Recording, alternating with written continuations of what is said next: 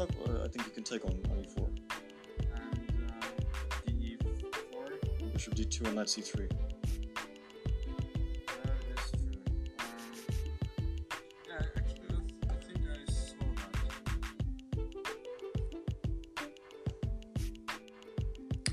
Wir lernen von den Meistern nicht nur Blindschach spielen, sondern wir lernen auch Partien von Meistern kennen. Und so wie Weltklasse-Spieler nach ihren Partien über ihre Partien reden können, auch ohne sie weiter anzuschauen, so wollen wir Partien nachspielen und später auch in der Lage sein, über unsere eigenen Partien zu diskutieren oder gar Blindschachpartien zu spielen. Ich wünsche euch viel Spaß mit der Folge, die ich für euch aufgenommen habe. Bis demnächst.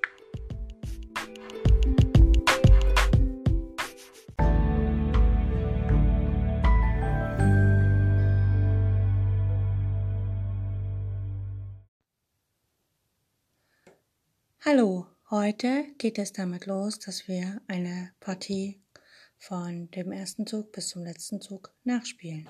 Ich wünsche euch ganz viel Spaß damit. Und zwar startet Weiß mit dem Zug E2, E4. Schwarz setzt fort mit dem Zug E7, E5.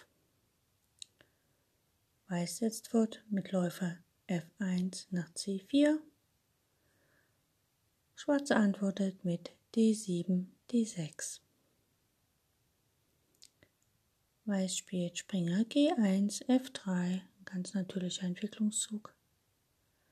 Schwarz setzt fort mit Springer B8 nach C6.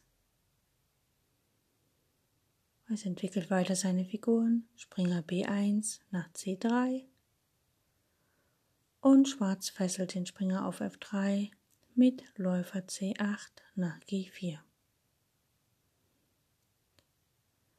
Weiß ignoriert die Fesselung und spielt Springer F3 schlägt auf E5.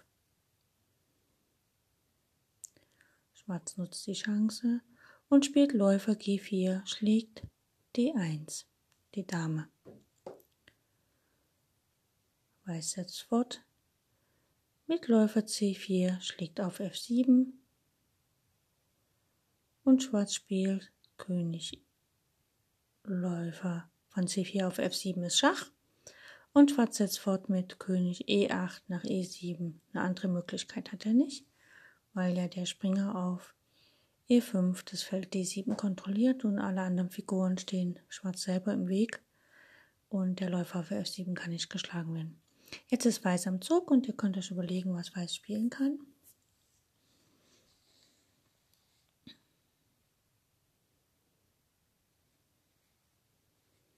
Ich wiederhole nochmal die Züge bis dahin. E4, also Königsbauer 2 vor, Schwarz spielt E5, Weiß spielt Läufer C4, Schwarz spielt D6, Springer F3, Springer C6, Springer C3, Läufer G4, Springer schlägt E5, Läufer schlägt D1, Läufer schlägt F7 Schach, König E7 und jetzt setzt Weiß mit Springer C3 nach D5 matt, das sogenannte Sekadettenmatt. Gut, das war's für heute.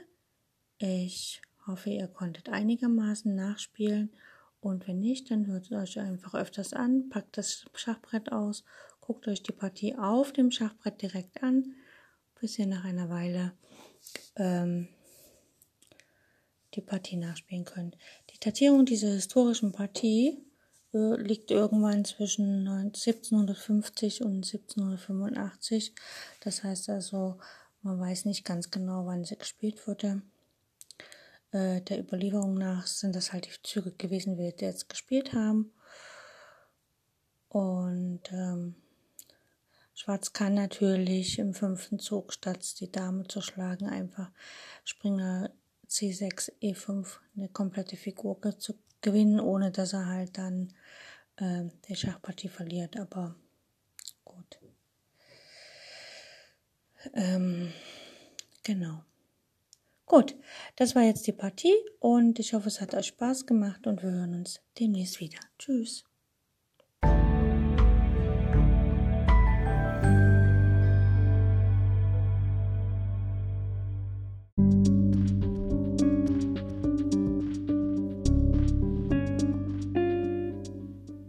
So, das war's für heute mit den Übungen zum Blindschach. Ich hoffe, es hat euch Spaß gemacht und ich wünsche euch eine fantastische Zeit bis zu unserer nächsten Übungsperiode. Mm, wenn ihr Freunde, Bekannte, Verwandte habt, die auch Schach spielen und vielleicht im Schach besser werden wollen, dann empfehle ich euch, dass ihr denen meinen Podcast äh, empfehlt, sodass sie praktisch auf Spotify und sonst wo auch immer oder auf Encore meinen Podcast sich anhören können und die Serie zum Thema Blindschachlernen sich anhören können. Das ist jetzt, jetzt schon die dritte Staffel. Das heißt also, es waren schon zwei vorher, die kann man sich auch anhören, ein bisschen üben. Und wir hören uns dann morgen wieder oder im nächsten Teil. Und falls es euch zu schwer wird, hört die Serie einfach nochmal diesen Teil und wenn ihr jetzt zum Beispiel heute Teil 1 hört, morgen Teil 5 oder sowas, dann immer mal wiederholen, weil Wiederholung schult unseren Geist und lässt uns auch die Dinge tatsächlich lernen, sodass wir immer, ähm, wie soll ich sagen, immer fitter mit dem Thema werden und uns immer mehr auskennen und es für uns nur natürlich wird, blind Schach zu spielen, ohne Schachfiguren, ohne Schachbrett. Und letztlich in unseren Zeiten heutzutage, wo wir vielleicht unsere Freunde und so nicht so treffen können, wie wir wollen, dann ist es vielleicht ganz witzig, wenn man mal über Skype oder Telefon oder irgendein Chat ganz normal Schach spielen kann, ohne ein Brett in der Hand zu haben oder ein Brett vor der Nase zu haben. Okay, ich wünsche euch eine gute Zeit und danke fürs Zuhören und bis bald. Tschüss.